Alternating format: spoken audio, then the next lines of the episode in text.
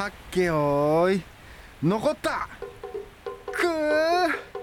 これは手強いな。くっそー。ちょっとちょっと樋口さん何してるんですか？見ての通りクマと相撲を取ってるんです。うわ本当だ。クマだ。危険。樋口さん逃げた方がいいですよ。このクマにさえ勝てればクマは僕の言うことを聞いてくれるはず。そんな金太郎みたいなお話あるわけないじゃないですか。おりゃ樋口さんがクマに相撲で勝った。すごい。ーどんなもんだい。樋口さんのこと見直しました。森で変なことをしてるおじさんだと思ったら大間違いですよ。さすがですね。あクマが起き上がった。おいクマこれでお前は私の家来だ。背中に乗せてくれ。樋口さんなんかクマめっちゃ怒ってませんか？おいクマ私の言うことを。いやちょっとクマがこっち来たクマめそうきたか。こうなったらヒラリーさん。死んだふりしましょう。何のために相撲してたんですか？Zip FM original podcast. Woodcast. こんにちはヒラリーです。ウッディーラーの樋口です。ZIPFM オリジナルポッドキャストウッドキャスト。この番組は森と人の距離を近づけるプロジェクトウッディーラーの樋口さんといつかツリーハウスを作ってみたい私ヒラリーがものづくりと森づくりをつなげる自然まみれのプログラム。ぜひ最後までお付き合いください。皆さん森でクマに遭遇しても相撲を申し込んではいけませんからね樋口さんあの実際にクマに遭遇したことはあるんですか？クマに遭遇したことはないんですよ、あそうなんですね、はい、だけどクマ以外はうん。山でよく遭遇しますよね。おー例えば、あのーでっかい鹿。鹿？でっかい鹿？もうねオスの鹿でこう角が僕のこうなんか両手を広げたぐらいっていうのかな、うんうんうんうん。もうそんな鹿とかあとはイノシシ、イノシシもうん怖いですね、最近ねキツネがよく出るんだよね、えー、最近なんかあの X とかでなんかキツネとキツネを飼ってるのかな海外の方が、うん、のその動画とか出てきて、うん。めっちゃ犬みたいです。っごい可愛いなもう本当だから本当犬みたいだよね。あ本当ですか、うんちょっと痩せた犬みたいな感じだねへえ触れたりするんですか？いやもう警戒心強いかあら、ね。彼らはすごい安全マージン取るからうん。ねかなり遠いよね。まあでも森の中で動物に会ってもあんま、ね近づかない方がいいですよね多分ね。そう そうね。普通はね。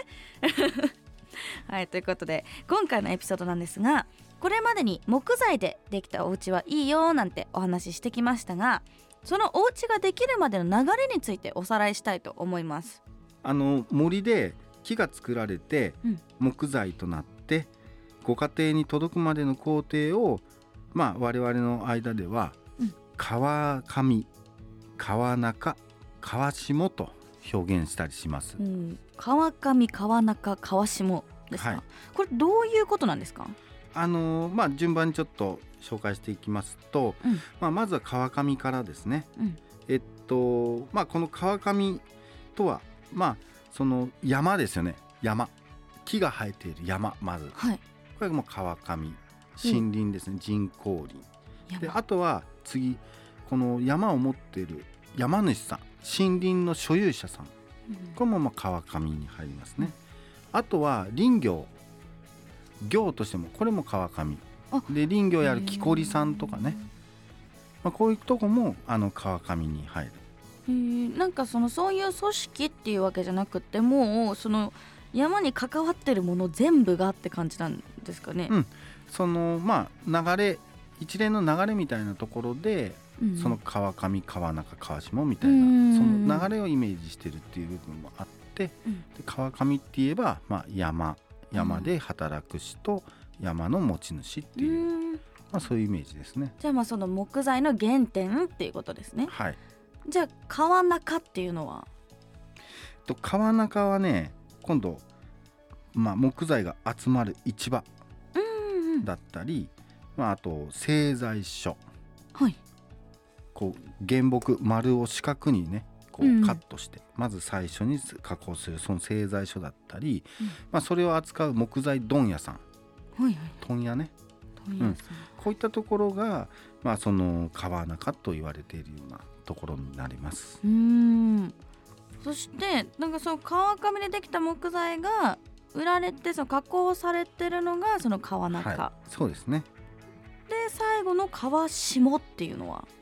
はい、この川下っていうのは、まあ、さらにその木材を使って家を建てる人とか、うーん。うん、これもうこれはお客さんですよね。家を建てる人っていうのは、はいはいはい、うん、住宅を買う住む人、まあ、こういうのも川下になってきますがあのーよくあの今度建築をする大工さんとかね、はいはいはい。工務店だったりとか、うん。あとまたあと今度は机とか椅子とか作るその家具の職人さんだったりあとはなんか木を使うようななんていうんだろうなあの会社っていうのかな。木を使うような会社、例えばあのなんだろうな木を売るって言った方がいいかなまあ身近な分かりやすく言うとホームセンターなんか、はいはいはいあの川下ですよね。うーん。うん。なのでまあ川下っていうのはまあその木を使ってものづくりとか、まあ、その販売小売りをしていくようなところは川下側っていうふうに言ったりしますね。あーもう結構この木材を使ってお家作るって簡単に言ってても見えないところたくさんの人がその木と関わってるんですね。はい。まあ、実際のところですね、うん。まあ、森があるのは川の上流ですし、うん。そのまあ木材の供給される都市部っていうのはか下流にね位置してますから、まあ、この言葉の通りなんですよね。うーん。この川上の方とお客さんっていうの関わることとかあったりするんですか？あのありますよ。うん。はい、なんかその結構その一番最初にうんなんかその木に関わるのが川上の方うん。でそこからちょっとずつこの下に行く行っていくのかなって思ってたんですけどうん。直接なんか会話してなんか例えばお家作りますってなった時に川上の方とそのお客さんが交流交流っていうか話し合ってみたいなこととかもあるんですね、うん。割と。あの実際ありますよね。この川上川中川下のに、まあ、所属っていうかこの分類されてる方々っていうのは距離自体は近いんですか？割と。仲とかはいいんですか？あのーまあ仲仲がいいっていう言い方で表現したらいいのかなんですけど、やっぱり商売の流れなんですよね、うん。この流れっていうのは。はい。だから川上川中で行くと例えば木こりさん林業やってその人は原木うん。を製材屋さんに売りたいはいはい。で製材屋さんは、まあ、原木を買いたい。はい。で作ったその製材の木材を、まあ、次に売りたいっていうそういうことですよね。ということは売りたい人と買いたい人っていうのが相対するもんでうん。片っぽは高く売りたい。片っぽは安く買いたいわけですよ。うんうん。まあ、ここの折り合いをつけようとすると、まあ、なかなかその仲がいいだけでは何ともなんないんで。まあちょっとバチッとそうそうそう。ちょっと大人の話とか、まあ、うん手の内を見せないとか、ままあ、相手にとって有利な情報は出さないとか、まあ、そういったその情報の隔たり壁みたいなものとかも、あのやっぱり存在しますよね。それは実際にこのこういうお仕事してたらうん。いい影響とかは与えられるんですか？あんまり良くないんですかね？その壁っていうのは。ない方がいいんですかね？まああの自分のとこの商売だけを考えるんであれば、まあ、そういう壁があったりした方がうん。自分の商売は守れますよね。はいはいはいはい、まあなんかお城でいうとこう城壁が高い方はいがうんうん。自分の陣地は守れるっていう、うんうんうんまあ、そういうイメージですけどだからそれはその川上川中川下うん。においてそれぞれにそういう分断された、うん。まあ、せその世界観っていうかうん。のがあってみんな一生懸命そこで、まあ、いわゆる生活しているのでやりますよね。でまあえっとそういう中でも一応このウッディーラはい。ですけど、まあ、そこにその日本のそのも森とかうんその木材の流通とかなんかもうちょっとうまくいけないかなっていうことではいはい、ま全部をまあ一気通貫でまあそれぞれメリットが出るようにっていうかまあ仲良しクラブとは言わないんですけど、うんうんうん。つないであの地元の森をうん。とか、まあ、木材の産業を良くしていこうっていうことであのなんていうのかなつないできてるっていう、まあ、そういったことはやってるあの団体なんですよね。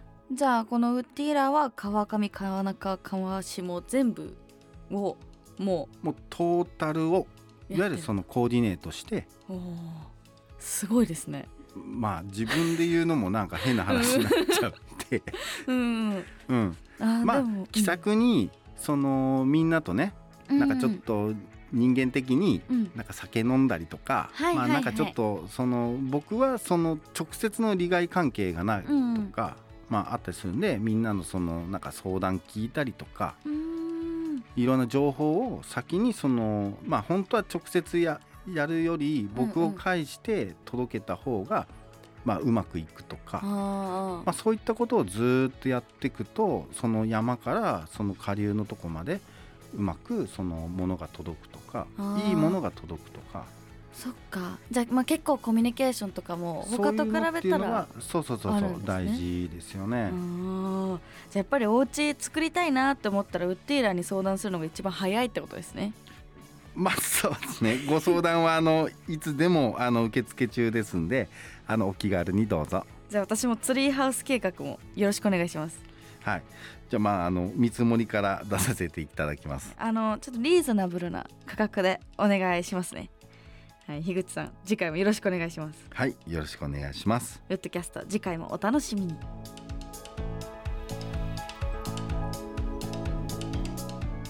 森は暖かい。